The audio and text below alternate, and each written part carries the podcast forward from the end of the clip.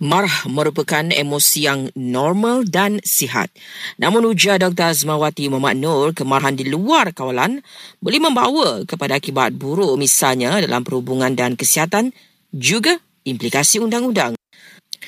Justru kaunselor berdaftar dan timbalan dekan Fakulti Pendidikan Universiti Melaya itu menyarankan beberapa langkah untuk mengawalnya atau digelar anger management kita.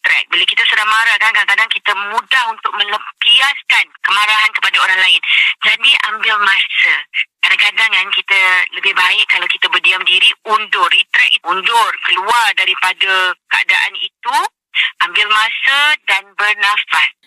Jelas bila teknik pernafasan yang baik ini akan membantu seseorang berfikir dan buat pertimbangan yang lebih baik. Beliau juga menyarankan untuk mengamalkan langkah rethink. Itu berfikir semula dengan baik dalam membentuk satu tindak balas yang rasional. Dr. Azmawati kemudian berkongsi tips selanjutnya. Dan yang ketiga ialah respon. Bila kita respon, bila kita dah bernafas dengan baik, kita dah keluar daripada keadaan itu, kita pun berfikir dengan baik, respon itu akan menjadi lebih baik kepada orang sekeliling. Selalunya apa yang terjadi bila kita tak dapat menahan marah, orang kata telajak perahu boleh undur, telajak kata tak boleh undur.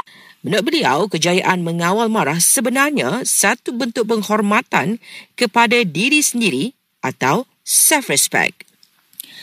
Beliau memberikan nasihat itu ikran beberapa kes dan insiden jenayah kebelakangan ini yang melibatkan isu mengawal kemarahan.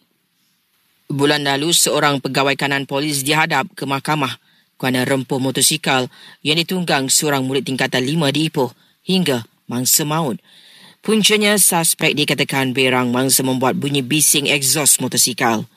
Dalam kejadian di Gombak Selangor pula, seorang kanak-kanak berusia 12 tahun dilapor cedera ditikam ibunya yang berang kerana mangsa enggan membantunya buat kerja rumah.